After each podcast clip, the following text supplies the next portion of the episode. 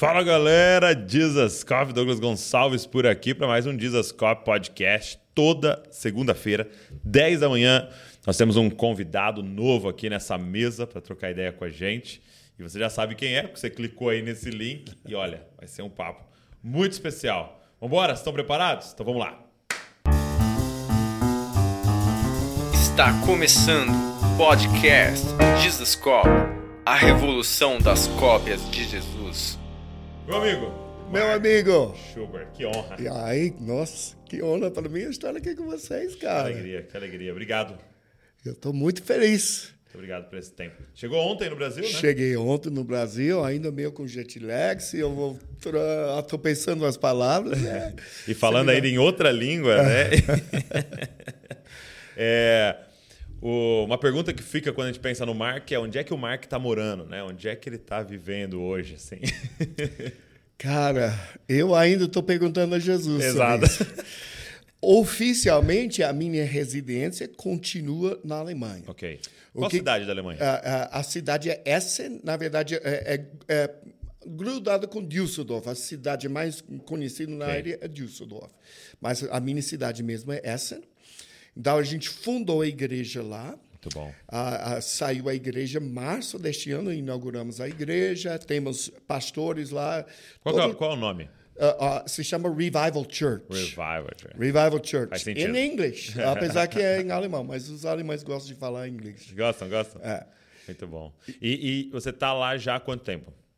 Eu tô, na verdade, nossa, janeiro já vai fazer seis anos que eu tô na Alemanha. Seis anos. Seis anos. Muito bom.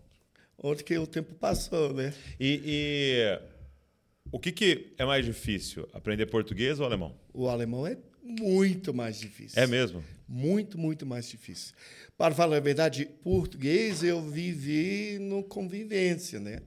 Vi- a- vivendo e aprendendo. Ah, você não fez aula, eu, tá? eu nunca fiz aula. Agora, eu peguei uns áudios, na verdade, online não tinha na época, eu acho que era fita cassete, né? Ok. umas coisas assim, e uns livros e tal e tal. Mas eu vivi vivendo, aprendendo, vivendo e, e crescendo. Mas o, o alemão eu tive que fazer a escola. Eu fiz um ano e meio de escola. Você acha que só convivendo lá não, não, não seria possível? Eu acho assim? que a parte gramática, eu acho que eu nunca iria conseguir fazer correto, porque lá é mais complicado. É tipo, não é feminino, masculino, é feminino, masculino e neutro. E aí, além disso, tenho quatro casos, que é nominativo, ah, Obrigado. dativo, ah, acusativo e genitivo. Então, tem quatro casos, quatro vezes três. Então, o determinador, ao invés de só o ou a, são 12 dif- diferentes possibilidades. É mesmo. Então, tipo, der, die, das, den, dem, des, sabe? É, dessen, é, é, é, então, eu acho que eu não queria, eu, tipo, talvez falar ah, ralando, né? Sim, sim, Mas sim. para falar. E aí, tá aí hoje, eu não falo tudo correto, eu falo muitos erros gramáticos, mas eu falo e o espírito tu cai, então. Muito bom, muito bom. E, e- e você prega em alemão lá todo? Sim. Muito bom. E seis anos, né? Você, você foi para a Alemanha é, e aí com esse desafio de é, começar aprendendo a língua e tudo mais, para começar algo lá. Você imaginou que seria tanto tempo? Não. Eu acho, na verdade, eu saí do Brasil chorando. Ok. Eu estava vivendo os melhores, tipo, porque, porque eu apanhei muito nos primeiros anos do Brasil. É, mas em que sentido? É, Para aprender a termos- cultura, a língua, não? Não em termos de, de descobrir a minha tribo. Eu fui, eu fui muito lugar, Entendi. tipo que, ó, eu me lembro várias vezes, ó, va- a igreja, vamos abençoar esse homem de Deus que Deus enviou aqui, traz a sua oferta para papapá.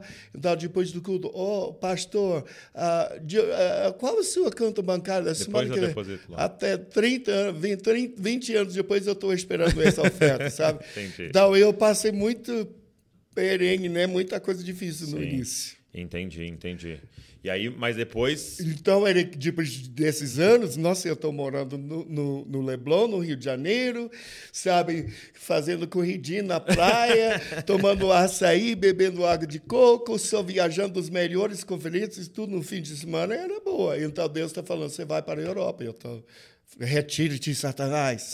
Não pode ser Deus, né? Eu saí chorando, de, de, porque eu sempre imaginei que eu iria passar o resto da minha vida no Brasil. E, e, e como é que foi? Como que Deus falou com você sobre isso? Pô, a primeira vez, eu acho que era no ano 2015, Sim. eu estava numa conferência, nem lembro qual cidade, mas era uma conferência, um mover, tal e tal, tal. No final, um irmão veio para mim e falou: Deus me mostrou ele está colocando uma chave para as nações europeias na sua mão. Ele está abrindo as portas de Europa, tal e tal, e ele vai te enviar. Você vai começar um fogo lá e tal. E ele puxou, ele tinha 10 euros no, no, no bolso. E é ele mesmo? me deu, eu vou ser o primeiro de semear nisso. Me deu 10 euros. E eu estou tipo, Amém. Amém. Obrigado, irmão. Tipo, ó, vai, vai catar coquinho, vai profetizar para a avó. Não é Deus, sabe? Mas durante esse ano, eu recebi a mesma palavra profética mais quatro vezes. Mais quatro vezes? Cinco vezes em cinco cidades diferentes. Eu recebi a mesma palavra. Então, no final do ano, eu ainda estava meio, mas. Uh, e eu estava na, na, na, na, luta do Vitor Belfort, em São Paulo. Okay. E ele ganhou a luta naquela noite. Nós estamos na sala de imprensa. No final, era quatro horas da, da madrugada. Nós estamos num, numa conferência de adoração, nós estamos num culto de igreja, estamos na luta do UFC. um cara veio para mim quatro horas da madrugada, colocou um envelope na minha mão. E estava escrito para você levar a palavra de Deus para a Europa. E tinha mil dólares dentro. Então, tá, meu Deus, é Deus mesmo. No pós-luta? Pós-luta. Na, na coletiva da imprensa, depois da luta. E quem era esse homem? É um cara. Meu Deus. Veio. Então, aí você começou a ficar convicto que o Senhor realmente estava te chamando para. Então, eu sabia que o Senhor estava me chamando para a Europa. Então, eu estava esperto. Então, tá, eu comprei uma passagem para Londres. Mas é isso que eu queria te perguntar. É, como é que você encara a palavra profética? Quando você recebe ela e depois que teve confirmações, falou, não, entendi, é Deus falando. Você, então, agora age em cima dela? Ou quando você ouve uma palavra profética, você espera de que Deus vai fazer aquilo? Não, eu, agora, eu, porque eu vejo muita confusão nisso uhum. na nova geração hoje. Eu, tipo, eu, inclusive, é muito. Eu preciso saber o que eu estou falando. Onde é o profeta? Eu creio que profeta só vem para falar num caso muito específico, mas é um erro para eu construir minha vida, meu uhum. futuro, baseado em palavras proféticas. Okay. Eu preciso aprender a ouvir a, a voz de Deus, Deus por mim mesmo e da minha família espiritual mesmo. Melhor forma é se a profecia confirmar o que Deus está falando com você, né? Exatamente. E porque da boca de duas ou três testemunhos tudo será estabelecido. Uhum. A Bíblia fala. Então, às vezes eu já tenho uma convicção no meu coração, meu Deus, eu acho que Deus está me chamando para a Europa. Tá, então, um profeta vem, bom, oh, aleluia, confirmou, confirmou, sabe? Okay. Então, ok, é uma coisa. Uhum. Agora, no meu caso, esse não confirmou nada. Então, eu, tipo, deixei repetir, foi uhum. confirmado, confirmado. Então, no final, depois de cinco vezes, né, duas ou três, eu sou meio cabeça dura, para mim era cinco vezes. Mas, então, quando eu tive essa convicção, ok, é Deus. Mas mesmo assim, eu ainda, mas o Senhor tem que mostrar como fazer, o que fazer.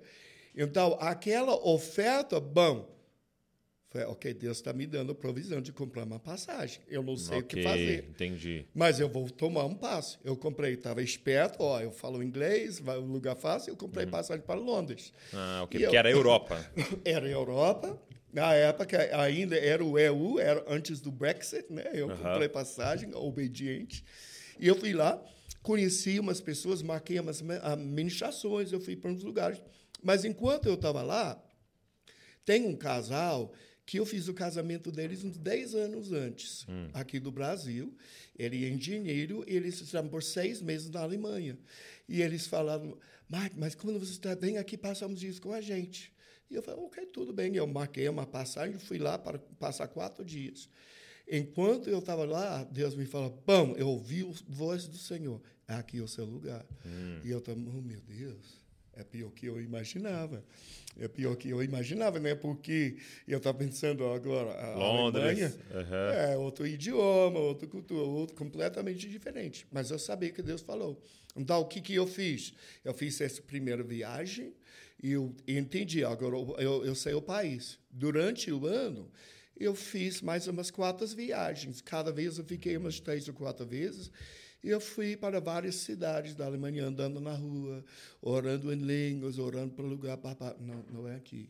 Não é aqui. Inclusive, eu estava um dia eu estava em Saarbrücken, que é no, no sul, e eu tinha já comprado passagem para ir para Berlim. E agora estava perguntando para o senhor, então, qual cidade? Isso. Ok. Então eu eu eu estou saindo de Saarbrücken para ir para Berlim naquele dia. O Espírito Senhor de manhã na oração fala não vai, não vai. E era para eu fazer, inclusive, muito doido, fazer um dia em Munique e de Munique para, para Berlim. Naquele dia que ele me falou não vai, foi o dia que o, o cara doido entrou lá no shopping e matou todos esses povos, o terrorista. Naquele mesmo? dia.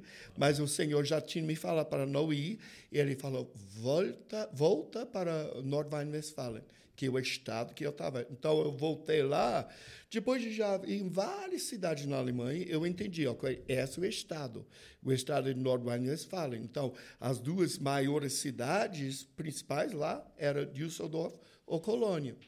Então, eu fui batendo na porta de escola de idioma, e imaginar, se Deus está me enviando, eu preciso aprender idioma. Muito bom. Eu iria ser burro ir para o país, pensar que eu vou ter ef- eficácia ministrando no país e eu não falo idioma, então eu cadastrei numa, numa escola de idioma. Sim. Por que, que você vê que é tão importante aprender o idioma local? Cara, Porque, de fato, você conseguiria se comunicar em inglês, né? mas não, sabe, o alemão, por exemplo, eles conseguem engatinhar falando inglês, mas você não alcança o coração das pessoas se você não está falando no na língua mãe. Ok. Você pode falar coisas superficiais, mas se você eu quero falar com o coração da pessoa, eu preciso falar na, na- na língua mãe. É interessante, até um amigo meu da Síria lá, ele, ele me contou, ele estava assistindo Joyce Meyer, sabe, lá na Síria, que eles tinham o programa dela dublado em, em, em árabe. Então, depois ele estava, tipo, ele descobriu ela, porque ele também Ok. fala inglês fluente. E ele estava assistindo ela em, Em inglês, em inglês. Mas ele falou, Mark, mas você sabe, é, não toca o meu coração do mesmo jeito, ouvindo em inglês, quando eu escuto ela traduzido para árabe. Porque é a língua do coração, né? A língua do Porque tem a coração é ver a com a, que a mãe falava, o pai falava, Isso. né? Tem- é, um- e- vai num lugar especial dentro de nós, né? Vai. Muito bom. Então, amar aquele povo também é ir para uma escola de idioma, né?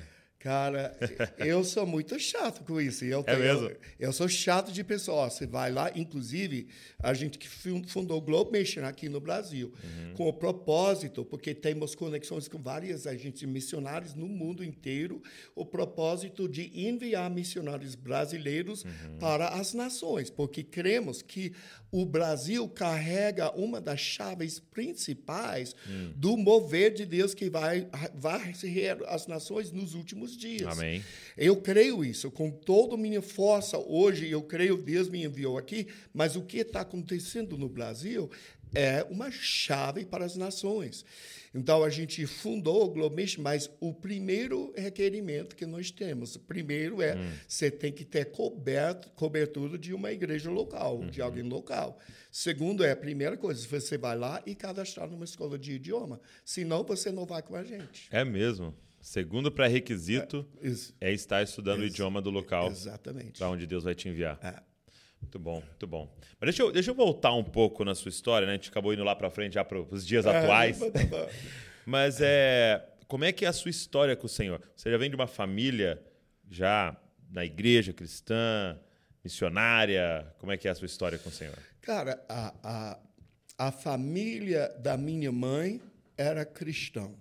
Era da Assembleia de Deus, daqueles velhos épocas. É mesmo? É, Lá nos Estados Unidos. é, inclusive, meu, meu avô era um dos charter members que ajudou, tipo, fundar uma igreja da Assembleia de Deus. Assembly of cidade- God. Assembly of God em Clovis, New Mexico. então, esse foi desse lado. Agora, a família do meu pai, eles eram cristãos, mas meu pai era hillbilly. Sabe o que é hillbilly? Não. É tipo, é uma, é uma- um termo nos Estados Unidos das pessoas que moram, tipo, em East Tennessee, no, no leste de Tennessee, no norte de, ah, no oeste de Carolina do Norte, naquele parte do, dos montanhas Appalachian, Appalachian né? Você fala em português, Appalachian Mountains, que é uma região lá que o povo era muito muito roceiro, muito Mas, mas um redneck, não. é, é um, mais um redneck on, on uh, esteroides, sabe? É, esteroides. é, é uma, é, uma, é uma muito porque eles, por exemplo, lá é, é, a minha família era é o mãe e pai e nove filhos numa casa de dois quartos que não tinha banheiro Hum. Você dentro tinha da casa. oito irmãos. Não, meu pai seu tinha pai, oito, oito irmãos, é, aham. tinha oito irmãos. E não tinha nem água dentro da casa, tinha Entendi. que pura- puxar do, do poço, tinha um outhouse, uma cabana onde você faz fazer os seus negócios. Necessidades, e tal. aham. Então, ah, é, e lá a igreja, por exemplo, meu pai era muito contra o cristianismo. Eles eram batistas, Ok. os, os meus avós, mas era tipo um batista hillbilly, que era uma, é, tipo do povo lá que mexe com com cobras, dizendo, ó, Deus falou para não para leva- levantar cobras, era muito da, daquela região. Olha só, interessante. E, e muito, tipo, a, a- o, o, se você tivesse a verruga, o pastor mastigava tabaco e cuspia. É no- mesmo, tinha no- todo um no misticismo, verru- tinha- Era muito esquisito. Então, meu pai era muito contra o cristianismo, porque ele tinha visto tanta, Uhum. visto tanta coisa esquisita, né? Entendi. Então- Então, ele era durão. Ele Era muito Então você durão. falou pra gente em off que ele era militar. Sim, ele era militar, saí dessa família super pobre. Hoje, ele mesmo, com investimentos e tudo, ele, ele é milionário. É, o seu pai? É, virando de, de, de uma família mais pobre que você imagina. Ele era um homem inteligente, mas também muito duro e muito Uhum. assim. Então, a, era sempre esse conflito na família. Aham. Ele era muito contra, a família de minha mãe muito crente. Então, eu recebi Jesus com sete anos de idade. E foi uma coisa tão forte, porque eu tive uma experiência, cara. É. Eu tive uma experiência com Jesus. Eu, me lembro, de, tipo, deitado no chão em prantos, sabe? Sete anos. Sete anos de idade, falando em línguas, sabe? sabe em prantos. Jesus era muito real para mim. Eu fui batizado e tudo. E minha avó, a gente falou isso no almoço, me lembro minha avó, de todos os netos, ela sempre fala, esse vai ser meu missionário. Esse vai ser o meu É. Pregador. Ela sempre profetizava para mim. Agora, ela morreu, depois que ela morreu, sabe, esse conflito de casa, a casa dividida. Eu estava sendo crente, mas o outro lado sendo puxado. Eu fui para o- a faculdade. E essa figura do pai é muito forte, né? É muito forte. Somente pro menino ali, né? E eu fui na faculdade, em poucos meses eu estava desviado, depois eu estava viciado em drogas, depois eu virei traficante. É mesmo? passei- Chegou a vender drogas. Cheguei a vender drogas, inclusive as drogas, na época, eram manufaturadas na penitenciária de Califórnia É mesmo? e enviaram para a gente. Eu, tipo, eu representava no estado de Oklahoma, em Tulsa, Oklahoma. Sabe? Ah, Tipo, na, na cidade do Senhor, cidade do Earl Roberts, do, do Kenneth Reagan e todos esses. Eu estava lá vendendo drogas. Sim. Agora, esse aconteceu por 13 anos. Por 13 anos. 13 anos eu estava viciado. E, e meu avô, a minha, a minha mãe, as minhas tias orando, Senhor, sabe? Tipo, eu imagino, por isso eu tenho muita fé para encorajar, tipo, mães e filhos que, que membro da família. Não desiste, não. Não desiste. Não desiste, porque eu me lembro, vá, é, parecia impossível. Eu me lembro até falando, eu vou morrer com uma seringa na minha, uma seringa era uma- era um braço. orgulho. É, é. Eu vou morrer assim, mas Deus, bom. E como é que foi essa volta? Cara, eu voltei porque eu, eu era gerente de uns boates na cidade de Tulsa, Oklahoma. E eu estava usando esse lugar também para meu Business. vai fazer o meu business, né? E nessa época, é, que eu fico né? Eu, eu me lembro do Mumu, o filhinho do, do, uh, do Lé, que tá todo hora, né? Né? Toda vez que eu estou me ouvindo, eu estou falando com o Mumu, né? Eu, mas eu estava lá, né? Eu estava lá falando. ah, e, e, e esse era o meu, meu lugar, meu mundo. Eu estava viciado em drogas, viciado em sexo, viciado em dinheiro. E, de repente, os caras lá no peni- penitenciário, que estão fazendo o, o, as nossas drogas, a, a polícia descobriu. Bom, então fechou tudo. Ok. Mas eu estava tão viciado por tantos anos, cara, eu não consegui, porque era, era metanf... eu, eu fiz heroína, coca- cocaína e ah, e MDMA e tudo, mas o, a, a droga de preferência era a metanfetamina. Sim. Então era assim, às vezes eu ficava cinco, seis dias sem dormir. Então, Uau. bom, crash, dormir dois ou três dias, levantar de novo. Bá, bá, bá, bá, bá. Então, quando acabou, cara, eu não consegui sair da cama. Na Imagina, abstinência. 13 anos viciado, de repente, bom, acabou. Eu não consegui nem sair da cama. Então, foi uma, um efeito dominó. Primeiro veio uma coisa assim, então eu perdi o emprego, porque eu não fui trabalhar por duas semanas. Uhum. Eu fui mandado embora. Depois o banco foi, levou o meu carro. Então, depois eu recebe um, uma nota de despojamento. De, de despejamento. Despojamento, né? É. Ah, ah, Pedir de ser mandado embora da casa, né? Perder a isso, casa que isso, está alugando. a eviction notice, né? E, e, e eu estava aqui, mas a pior coisa para mim era o dia eles cortaram meu TV a cabo. Foi a pior coisa. É a pior co- não, porque, sabe, eu não consegui dormir sem, te- sem televisão. Era um hábito meu. E eu ia voltar dos, dos boates duas ou três horas, quatro horas da manhã, e assistir televisão para dormir. Era o hábito por anos. Então, eu iria chegar em casa, cortou. A única coisa que passava na televisão foi um uh, uma programa de um pregador que ele chama o General de Intercessão, Lester Summerall. Já ouviu? O Lester Não, Summerall. não, ele, ele era o, o general do, do intercessão naquela época, que era uma coisa assim. Ele, e a única, toda noite, a única coisa que passava na televisão foi esse cara. E eu estou aqui toda noite assistindo esse cara. Toda noite ele fala, um dia ele está falando, Jesus pode mudar a sua vida. Eu estou, será? Jesus pode mudar a sua vida. Então ele fala, você gostaria que sua vida mudasse? E eu estou pensando aqui, nossa, perdi emprego, perdi carro, estou sendo chutado no meu apartamento e a única coisa que passa na televisão é você. Sabe? Sim, eu queria que Jesus mudasse minha vida. Então ele falou, se dobra onde você está e ore comigo. Eu me dobrei lá naquela noite e eu falei, Jesus, minha vida é uma bagunça. Eu não sei para onde eu vou, não sei o que. vou- Eu tentei por 13 anos, agora eu tentei parar de drogas, eu não consigo parar. A minha vida não tem propósito. Senhor, se o Senhor consegue mudar, mude minha vida. E foi assim. Uma semana depois, eu recebi um amigo, um amigo meu me ligou de, de ah, da Flórida. Falou, Marcos, você não quer vir aqui, passar uns dias aqui comigo? Eu falei, quero, bom. E eu arrumei um emprego lá e alguém do meu emprego me levou para uma igreja.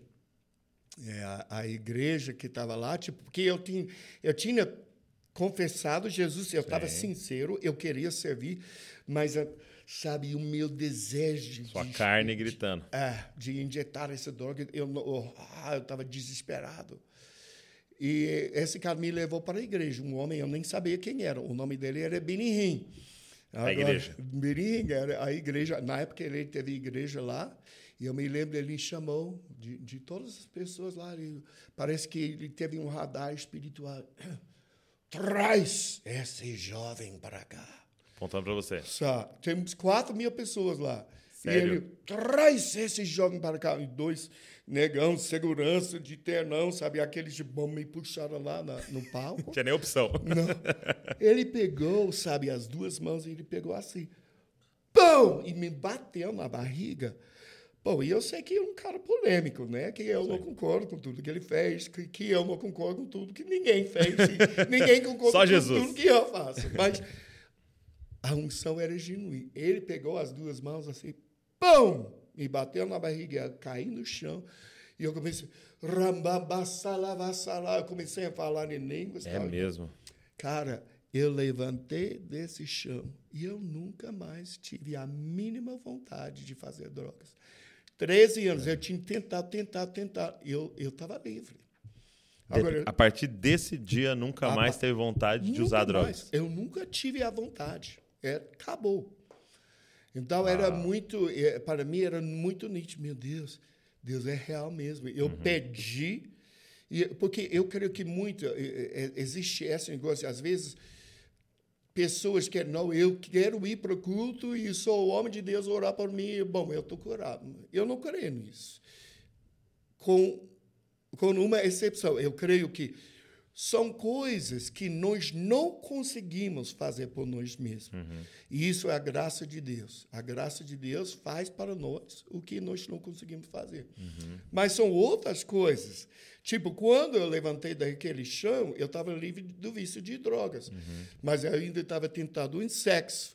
Eu ainda estava tentando outras, outras coisas. Eu ainda ti- tive que lutar. E Sim. Deus está falando, não, eu fiz para você o que você não conseguia fazer. Mas são umas coisas que você tem para fazer para você mesmo. Muito bom. Work out your salvation with fear and trembling, né? É. Como essa Desenvolver a sua salvação com temor e tremor. Isso.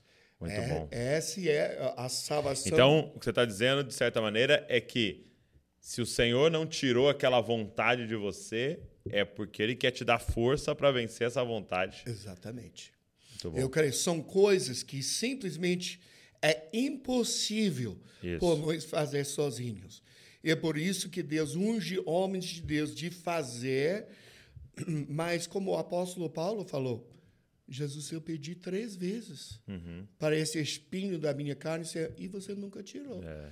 Não, A minha Sabe? graça te basta. minha graça te basta. E ele falou: Ó, para você não pensar mais do que você deveria, se você ver nessa passagem duas vezes, para que eu não pensasse mais do que eu deveria, foi dado para mim um espinho da carne. De novo, repete, para que eu não pensasse mais do que eu deveria pela abundância de revelações. Eu creio que são coisas na vida que a gente não entende, Douglas, que a gente pede ao Senhor, Ele não responde por, porque Ele quer que a gente fique dependente É. da graça. Sabe, a gente nunca chega ao ponto, como eu não vou nem a- essa história, mas eu estou falando de um homem de Deus que eu vi ó, a gente não precisa orar mais. Nós temos, sabe, já o ministério, já temos a unção, já, sabe. Ele deseja que nós sempre estejamos dependentes, Dependentes todos os dias. O pão de cada dia. A, a palavra do Senhor nos dá o pão de cada dia. Então quer dizer que a oração de ontem já não serve para hoje. Não Vamos ter que ir de novo. Eu preciso todo dia. Muito bom. E, e a partir desse, desse momento, desse encontro com o Senhor, dessa libertação das drogas, como é que foi o, o chamado, a convicção para o ministério? Você fala assim, eu, eu, eu vou entrar de cabeça nisso aqui, eu vou me tornar um missionário. É, Como eu, eu, eu lembrava imediatamente. Foi imediatamente? É, é, quase imediatamente, depois de eu, é, eu ser livre e começar a servir o Senhor, eu lembrava, a minha avó me chamou de missionário. Essas duas coisas que, me- que me marcou muito você falando, né? Essa intercessão da sua família quando você estava fora, que você disse não é em vão, né? Então não canse de orar para as pessoas da sua família, para as pessoas é, que Deus está colocando no seu coração. E segunda coisa é essa profecia da sua avó com sete anos. né? E, e às vezes você olha ali para aquele adolescente se desviando nas drogas, você pensa, poxa, não vai acontecer, né? Mas é uma palavra muito forte. né? É, e é, eu lembrava quase imediatamente depois, eu vou ser missionário. É mesmo. Deus vai me enviar para, os, para as nações. E imediatamente, porque eu estava lá em Orlando, Orlando eu estava rodeado por imigrantes. Cubanos. Não era brasileiro naquela época tanto. Tipo, hoje é, é muito brasileiro. O Brasil Na, tomou conta. É, mas era mais hispanos. Eu estava tipo com porto-riquenos, cubanos, colombianos e, e imediatamente eu estava rodeado por isso. Comecei a estudar espanhol. Deus vai me enviar para as nações. Olha aí, a língua sempre, né? É. Presente na sua história. Já a língua. muito bom. Então, imediatamente você teve essa convicção, o Senhor vai me enviar para as nações. É. E era mais ou menos 95, era 95 ou 96, eu fiz a minha primeira viagem missionária. E eu lembro pensando, meu Deus... Isso foi quanto tempo depois do... É, é porque da eu... sua libertação ali. A libertação, eu acho que era no início de 93. Tá. Então, dois um anos depois. de dois ou três anos de preparação. E eu, tipo, eu cheguei a ser o líder de louvor do grupo de jovens lá na igreja de Benihim sabe? Então era um aprendizado comigo. Quem me discipulava naquela época também era o Carlos Samiento, que era o, o ele é o, o, presidente do OHAP, Orlando House of Prayer, hoje, lá em Orlando. E foi esse processo. Então, também Rick Van Wagner, que era um grande profeta naquela época, que hoje tem uma grande igreja lá em Claremont. Todos esses homens contribuíram na, na minha vida e eu fui crescendo. Então, 95, 96, eu fiz a primeira viagem missionária. Para onde? Eu fui para a Colômbia. Colômbia. E eu me lembro o desespero, pensando, meu Deus, eu tenho que levantar 600 dólares, cara. Tipo, para mim, é, tipo, era como hoje levantando 100 mil. Tipo, 600 dólares, como que eu vou fazer isso? É muito caro, tá? Orando e tal, e tipo, mandando carta de LED para as pessoas. Uhum. sabe? Mas eu me lembro, tipo, os milagres de Deus. E, e você foi com o pessoal da igreja? Fui com, com o pessoal lá da igreja do Benin. Muito bom. E como é que foi essa primeira experiência? Cara, ela é muito incrível. Era porque eu vi que Deus já tinha me preparado, porque eu me lembro, às vezes, eu, umas coisas você nem quer, não, não quer parecer esquisito, mas eu, eu viajava com o Benny um pouquinho na época, eu me lembro, havia uma coisa, porque ele tinha orado comigo, porque eu me lembro que eu iria sentir um fogo na minha mão direita, okay. sabe? Muitas vezes eu tô, eu sentia uma coisa nessa mão. E eu comecei a interpretar, então, quando eu estava lá em Colômbia, eu comecei a ver com essa mão, quando queimava, bom, e eu, as pessoas Entendi. iriam receber, receber. Então, quando você sentia a mão esquentando, você Sim. sabia que era para orar por alguém. É. Então, uns anos depois, inclusive, o, o, o Reinhard Bunker, uhum. que quem diria, um alemão, né? Quem diria que um alemão, dia né? eu estava na Alemanha. Mas Deus tinha. Eu estava numa reunião, Deus falou: esse homem tem uma coisa para a sua vida. Então eu fiquei lá esperando. Será? E eu estava aqui esperando. Deus me falou: eu estou aqui. Ele vai dar um apelo. E eu vou estar. Eu estou aqui atropelando todo mundo para chegar o primeiro lá, uhum. pão embaixo dele. E ele impôs as mãos sobre mim parecia um bolt of lightning, uma, sabe, uma flecha de um relâmpago. Um relâmpago. Pum! Pum! Me jogou fora. E eu senti naquele momento, aquele fogo veio, e eu senti ele atravessar o braço aqui, atravessar aqui no outro, e eu senti as duas mãos queimando. Du e desde então, sabe, as duas mãos às vezes queimam, né? Uau. Agora, é... eu, queria, eu queria até te fazer essa pergunta. É, o que, que você entende sobre, é, e como é que você poderia explicar para as pessoas sobre a questão da impartição? Okay. Né? Porque você está falando sobre esse homem tem algo para você, né? Ou seja, ele vai compartilhar algo com você, ele vai impartir, né?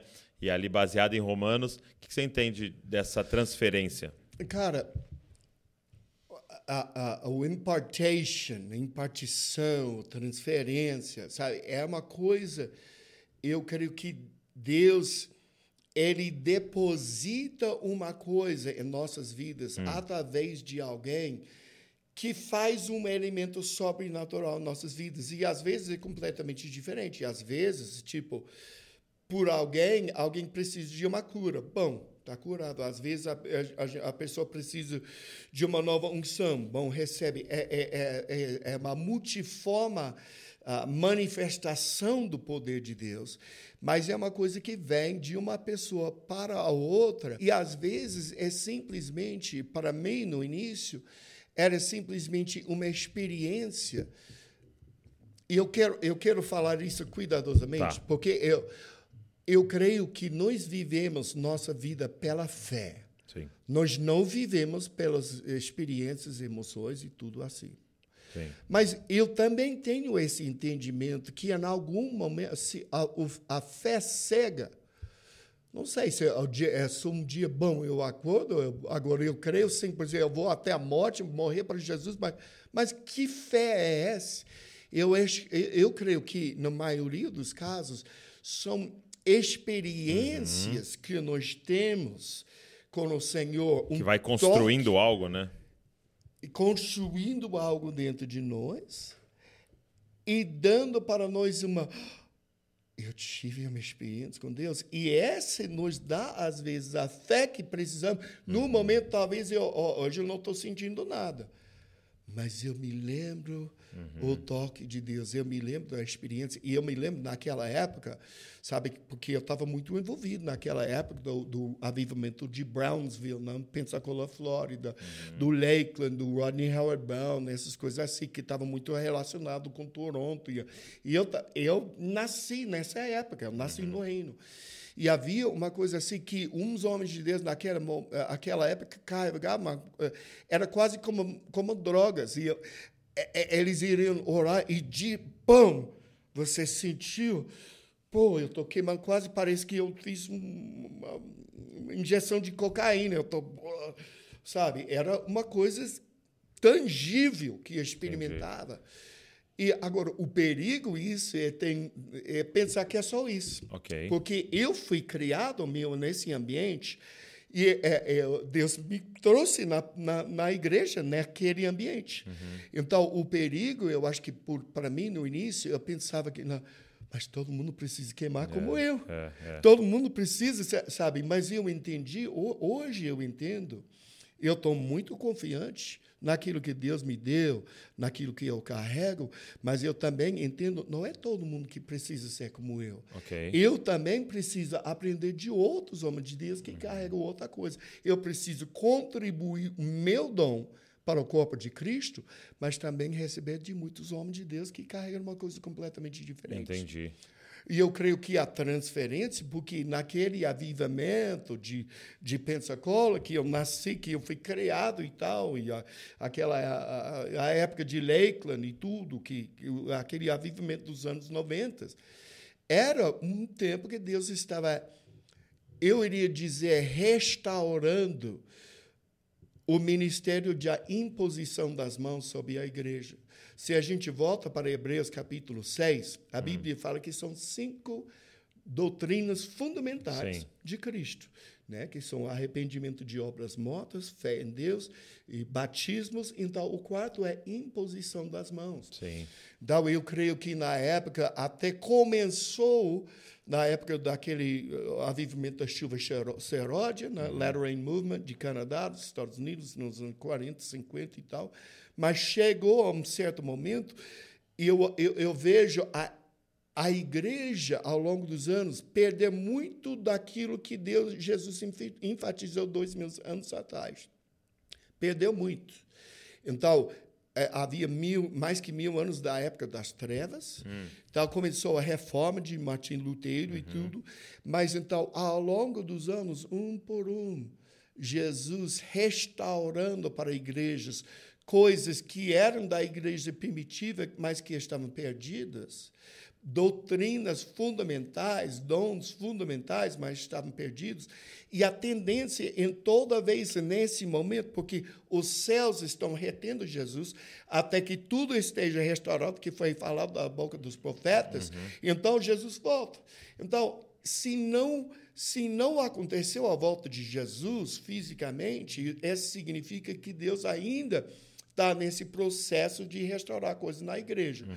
O que, que eu vejo, Douglas? Toda vez que Jesus restaura uma coisa, ele restaura uh, profecia.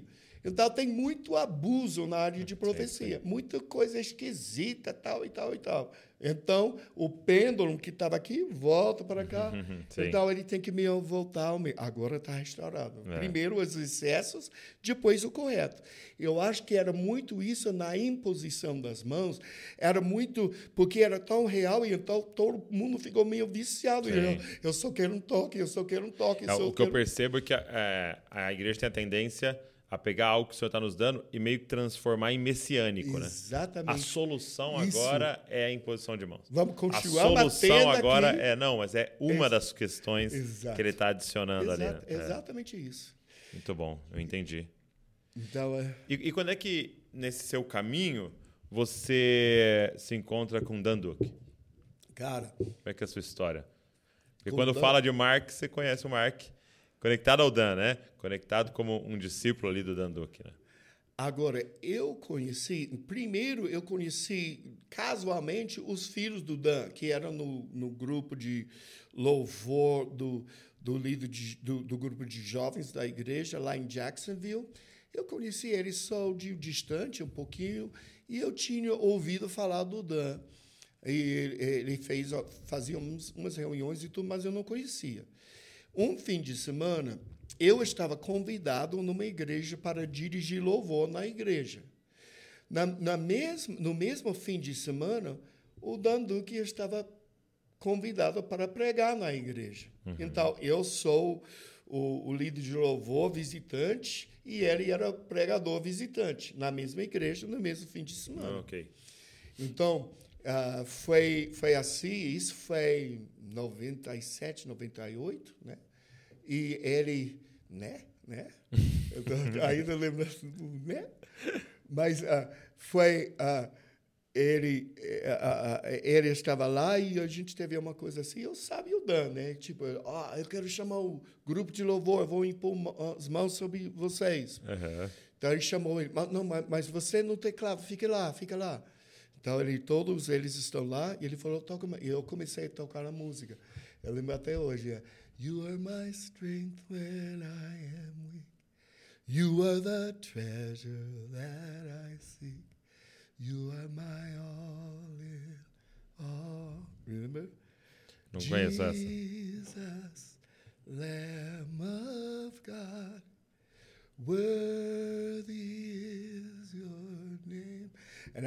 Sang that song, he's à medida que eu cantei essa música, a- é- essa é a, a- canção do Senhor. Eu queria Ok. pedir, mas eu não sabia o nome. Uau. Ele falou, é- é- ele falou, nós precisamos ser amigos. Ele olhou para mim. É mesmo? O povo tá lá esperando ele orar e ele tá falando, fala, e você? Quem é? Tipo, você gosta de café? E fala- Eu- começou eu, a conversar com é, você. Eu, eu falei, sim eu, sim, eu gosto, eu ainda estou lá tocando. Precisamos ser. É porque eu nunca confiei em alguém que não gostava de café, sabe? Então, daqui Aí, a já pouco. viu, Fábio? Você já não vai ser amigo dele. Então ele virou orar para as pessoas e tudo.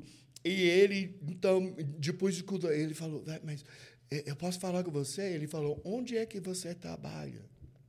E era interessante porque eu trabalho para um casal de pastores na cidade. Só que Deus tinha me falado na semana passada, antes, tipo, mais ou menos um mês antes. Você vai trabalhar até aqui, então você vai embora. Então o Tini já falou: sexta-feira é meu último dia. E eu não sabia o que eu iria fazer nem nada, mas sexta-feira eu terminei meu relacionamento com eles. Umas coisas aconteceram e tal e tal. Eu terminei, eu saí. Essa foi sexta-feira de noite. Domingo de manhã, o Dan está me chamando. Você vem para o meu escritório na segunda-feira. E eu fui lá e eu comecei a fazer homeschool dos filhos dele, porque É mesmo? eles perderam seis meses da escola por causa do avivamento lá em Jacksonville. Ele tirou eles da escola, falou: essa é mais importante. Então, eles estavam na escola dia e noite. Dia, ah, na, Na igreja. Na, na igreja dia e noite, dia e noite por seis meses. Então, ele me contatou para ensinar, fazer homeschool com os, os, os filhos dele. Olha só. E também eu, eu peguei várias pregações dele, digitei, editei como livros, e então comecei a viajar com eles nos fins de semana. Então, esse foi quase 25 anos atrás, e a gente Uau. conectou. Incrível, incrível. E aí foi ele a pessoa que é, te conectou então com a questão Brasil. É, porque na época eu estava viajando para países latinos.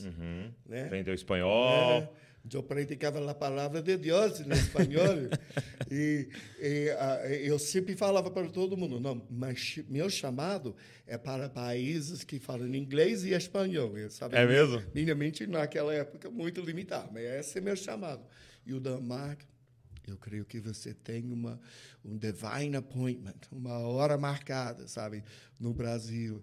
Eu falei, é, mas eu não falo português e tal e tal. Mas ele foi meio insistindo, então eu vejo realmente ele é a voz de Deus na minha vida, eu preciso submeter. Então eu fui para o Brasil. Então, naquele momento em que ele falou, você não concordava, vamos dizer assim. Eu não não era o que você via. Não não vi. Então você fez debaixo de submissão. Exatamente. Completamente debaixo. Inclusive, eu me lembro naquela época, porque eu e Dan iríamos encontrar na, na- no escritório dele todos os dias para orar de manhã. Eu e ele e umas, uns do time, toda manhã. Então, eu me lembro quase todo dia ele estava lá, porque eu me vi, eu sou profeta, eu sou profeta. E todo dia o Dan está impondo mão sobre mim. Oh, vem brotar dom apostólico. Vem apóstolo de. Eu estou, não, não sou apóstolo, sou profeta. Né? Mas eu meio, tipo, ele meio, meio puxando isso, de, profetizando, puxando isso de mim. E me envia, meio insistindo. Eu não quis ir para o Brasil, mas eu fui porque meu pai me, me chamou. Exato. Sabe? Eh, Então, eu fui para o Brasil, a primeira vez era novembro de 2000, eu estava em São Luís, Maranhão. Ok. O, a, o Angelim, aí, Angelim, né? a, a família Arraes, Fred Arraes, os, o, o irmão dele, o pai Aham, dele. o né? Rodrigo, aham. Rodrigo, pastor Joaquim, né? E Foi a primeira vez que foi lá, então, São Luís. primeira igreja. E, na época tinha 200 pessoas. Eu acho É que mesmo, né, Angelim? tem 13 mil Ah, membros é, hoje, uma coisa assim, certeza. Mas na época era 200, 300 pessoas e é, havia um fogo e glóriazinho, né? Que era David Keeler. É. E, e o, o cara lançando o primeiro CD que ninguém sabia quem era, que era o pastor Cirilo. É mesmo. né? e o Danduque e eu, sabe? Uau. Era naquela época. Eu me lembro, a primeira noite, eu tô lá, papá, e o Dan, o Dan fala, Mar, canta. Ele parou o David que, Mar, canta uma música. E eu, "Ah, mas eu não falo, pode cantar em inglês mesmo. Eu cantei aquela mesma, a mesma música. Aham. né? You are my all in all, Jesus, Lamb of God. E, e eu me lembro uma coisa que eu nunca tinha visto. Sabe, um vento começou a soprar nesse, naquele lugar. E eu vi pessoas começar, bom, simplesmente cair das cadeiras no chão. Bom. E foi esse mover, essa coisa que eu nunca tinha experimentado. De repente, um cara vem de lá que eu nunca tinha visto na vida. Ele não me conhecia, eu não conhecia ele. E ele falou, ó, ele começou a falar, profetizar comigo. Estamos em São Luís do Maranhão. Começou a profetizar comigo em espanhol. Em espanhol. Porque eu não falava português. Ele nem, sei, eu, ele nem sabia nada de nada. Mas começou em espanhol profetizar para mim. Ele falou: Você que sempre fala que o seu chamado é para países que falam inglês e espanhol. Hoje, Jesus está acrescentando os países que falam português. E ele vai soltar sua língua e abrir seus ouvidos para entender e falar fluentemente português. E ele foi, voltou sentado. E de- depois desse dia, 20 anos, eu nunca mais voltou, voltei para um, um país latino, sabe? Uau. Mas, cara, pessoas têm essa ideia de missões, meio Hum, de romantismo. Ah, Deus está me chamando ah, para Paris, ou para Nova York, ou uma, sabe, tem esse negócio. Minha experiência, Deus nunca me levou onde eu queria ir. É mesmo. Sabe, eu queria ir para países latinos, Deus me mandou para o Brasil. Eu apaixonei para o Brasil, queria Deus tirou. morrer, no- me tirou, eu saí chorando indo para a Alemanha. Estou na Alemanha, daqui a pouco Deus está falando, Mark, eu vou te dar uma casa na América. América, eu nunca mais quero voltar lá. Bom, agora eu tenho casa na América. Sabe, eu acho que a gente precisa, se queremos realmente ser usado por Deus, não é o que nós pensamos, não é a nossa fa- fama, não é a nossa, sabe, uma é o que Deus quer de mim. Se Ele quer que eu fique lá cuidando de 20 alemães, e se isso é a vontade dele, eu estou bem sucedido. É, é. Talvez ninguém sabe quem eu sou. Não, não importa. Muito O bom. que importa é Obedecer. a obedecer à vontade de Deus. Isso é muito forte, né? Eu lembro aquela passagem que tá Paulo e Barnabé, né? E eles brigam ali por causa de Marcos, né? João Marcos, né? É, e Paulo segue viagem para evangelizar a Europa, né? E Barnabé vai para casa para cuidar de João Marcos, né? É. Então você vê é, essa nobreza nessas duas coisas, né? Talvez um que alcançou centenas e milhares, né? E impactou cidades, que foi o ministério de Paulo, e um outro que voltou para casa talvez para cuidar de um, né? É, para e- discipular um. Mas que depois foi útil para aquele que estava cuidando de centenas. Então, é a gente ter essa confiança de que às vezes são 20 alemães lá que vão mudar coisas que a gente nem imagina, né? Que vão realizar coisas que a gente nem imagina, que talvez a gente nem vai ficar sabendo na nossa vida, né? Mas é a gente obedecer porque o Senhor sabe mais, né? Os caminhos dele, né? Isso é muito bom. É assim, eu, eu creio muito. Sabe uma coisa que me impressiona? Eu me lembro, uns anos atrás, o Rick Joyner falando que ele, ele teve uma visão do céu e tudo, e ele, ele dá esse testemunho. Ele falou: Eu estava lá, diante do trono de Deus, estava chamando as pessoas para dar o galadão, dar o- Ok. a recompensa e tal. E eu estava pensando: Nossa. Eu fundei tantas igrejas, escrevi tantas coisas, eu sabia o que deve ser. E então Deus chamou ele. Hum, hum. E ele viu, Deus, tipo, ele estava lá, tudo confiante. Daqui a pouco, Deus, o Pai, passou. Olhando para cima, para baixo, olhando. Levou um tempo, daqui a pouco, aquele, aquele empolgação, aquele alegria virou temor, virou. Depois de um tempão de quieto, só olhando, e finalmente Deus, o Pai, falou: Eu estou apenas tentando ver quanto do meu filho eu consigo ver. Ah. você." Sabe, foi uma coisa. E ele viu aquele dia, ele viu muitos grandes pregadores, sabe, no, tipo, lá atrás. E uma dessas pessoas que estavam mais perto de Jesus era uma mãe de casa, cuidou de dois ou três filhos, intercessora, orando pelos ministérios, orando pelos. que uma das pessoas mais perto de Jesus ninguém nem conhecia. E eu vejo isso muito, muito nitidamente na forma até de do, do, dos um que tinha cinco talentos, um, dois, três talentos, um, um talento. tal. Mas o que, que aconteceu? O, o, o, o, juízo do Senhor não é na quantidade, não é me- mas é a medida. Qual é qual, o que que você fez com aquilo que Deus te deu? É, é isso. É isso. Tipo, alguém que tem muito aceito, muita coisa, talvez ele nem fez metade do que ele poderia ter feito. Sim, sim. Mas uma viúva que tinha duas moedas para Uau. jogar, ela fez tudo, sabe? Então, a- a- o, ju- o- o- o- o juízo de Deus, o ju- julgamento, Julgamento. de Deus em nossas vidas é, é segundo não a quantidade, mas a medida. O que que fizemos com aquilo que Ele nos deu? E se eu tenho pouco, eu não preciso ser. Eu só preciso ser fiel com aquilo que Deus me deu. Sim. Fiel. Fiel é uma palavra central, né? É. Servo bom e fiel. É, então você está dizendo que o pai estava olhando assim e vendo quão desascope ele foi, então. Aleluia! Isso mesmo. On, bro. pronto. muito bom, muito bom. É, Mark, como é que é hoje, assim, ou sempre, é, como é que é a sua vida devocional? Né? É, você é um cara assim mais rotineiro, assim, certinho, tem horário certo, tem uma forma que você sempre faz, é uma coisa mais livre, como é que é?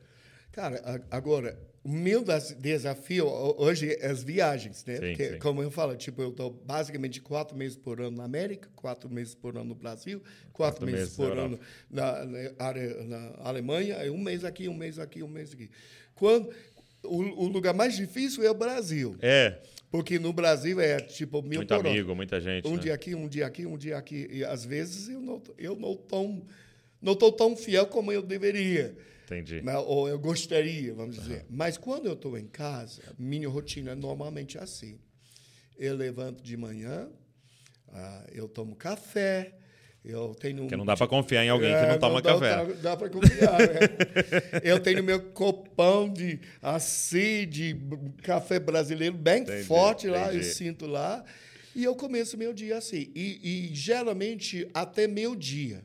Eu Seu tempo com Deus. Quieto. Ok. Sabe? Uns dias eu estou orando, uns dias eu estou lendo, às vezes eu estou distraído no meu iPhone, eu tenho que repreender o iPhone e jogar no outro quarto, porque eu, eu reconheço que eu estou. ele tá te roubando. Vamos, vamos de lá, vamos lá, alguém. É, sabe, é, é, eu, eu reconheço, às vezes eu tenho que pegar. Meu Deus, eu já perdi meia hora. Eu pego, pego e boto no outro quarto. Prende ele lá, Sabe tranca que o eu, quarto. eu, eu descobri, porque então eu faço isso. Nossa, mas eu preciso falar, de- deixar, deixar uma me- mensagem para fulano. Eu preciso não esquecer de fazer. Então eu estou tão cheio da cabeça de coisas que eu preciso lembrar para quando eu estou conectado de novo com o meu iPhone, que hoje Deus me deu uma estratégia que eu levo eu levo um, um caderno, eu le, deixo meu, meu iPhone no outro, no outro quarto, Ok. eu pego um caderno e se uma coisa vai que eu, eu não quero esquecer, eu escrevo. Ok. Então, continua orando, continua buscando. Daí vem mais uma coisa, ah, eu preciso ligar para Douglas, dar uma palavra, pá, pá, pá. escrevo, sabe? É, é assim. Porque se você pegar o celular para tentar escrever, vai tô- ter uma notificação, vai ter um negócio. Eu estou Ah. perdido. Mas esse é o que eu procuro fazer. É tipo, mais ou menos até meio-dia. Tal, talvez eu tiro meia, ho- meia hora fazendo uma caminhada, fazer uma coisa de exercício físico, coisa, mas geralmente essa é de eu acordo sete, sete e meia, tomo café e de manhã é o meu tempo quieto. às vezes escrevendo, às vezes lendo, às vezes orando, todo dia é diferente, mas esse é o meu dia, quando eu estou em casa. Ok, ok. Uma manhã ali para o Senhor, né? Isso. É, o que eu percebo é que o nosso desafio é estar atento e consciente, né? Por muito tempo a gente, é, a gente via, a gente falava, né, de uma forma meio é, é, sem pensar, né? Vamos, vamos entrar na presença do Senhor aqui.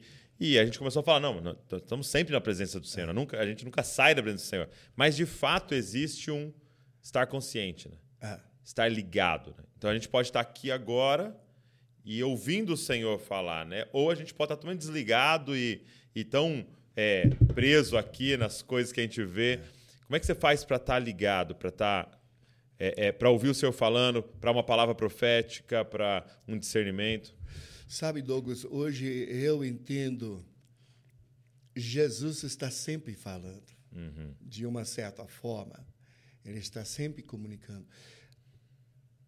A, a, a nossa dificuldade é aquietar a alma para poder entender e ouvir na esfera espiritual. Porque a alma, Deus nunca fala para nós na alma. Ele sempre fala no espírito. Ok. Então, a alma é nossas emoções, nossos pensamentos e tal e tal.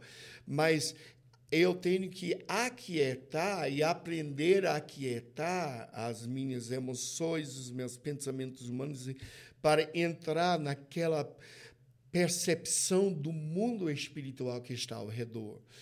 Então, esse, esse é um, é um dos, dos desafios. Eu procuro, durante meu dia, hoje, eu procuro estar com uma conversa com Jesus o tempo todo.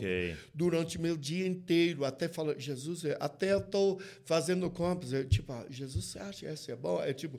de- É de mesmo? meu- Você está numa conversa com ele. de mil está. Porque eu acho que é esse perceber, aprender a perceber, ele está sempre aqui e, e- e- e- e viver isso, né? E, e, aquietar as emoções, Sim, porque sim. As, as emoções atrapalham muito a gente ouvir a voz de Deus. É, um amigo meu estava estudando aquele texto do semeador, né? Onde o Senhor diz que o semeador sai a semear e a primeira semente cai à beira do caminho e ela não penetra, né? E vem o pássaro e come, e depois ele vai dizer que Satanás tira a palavra. E ele falando sobre essa beira do caminho, né? Que é, é como se fosse uma calçada, né? Onde as pessoas passam, passam, passam. E, e é tão pisoteado que fica duro, né? fica duro e não recebe a palavra. E ele falando sobre isso, da, da mente das pessoas hoje, né? que é, é uma mente tão povoada, é, é como se tivesse gente andando nessa mente o tempo inteiro, que quando cai uma palavra lá, ela não penetra. É, Ela, ela não acha espaço ali, né?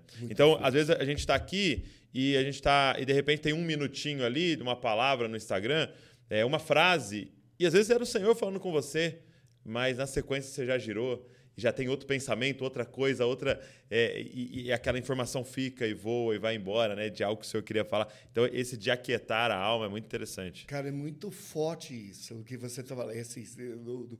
Porque eu vejo exatamente assim. Eu vejo que muitas vezes, sabe?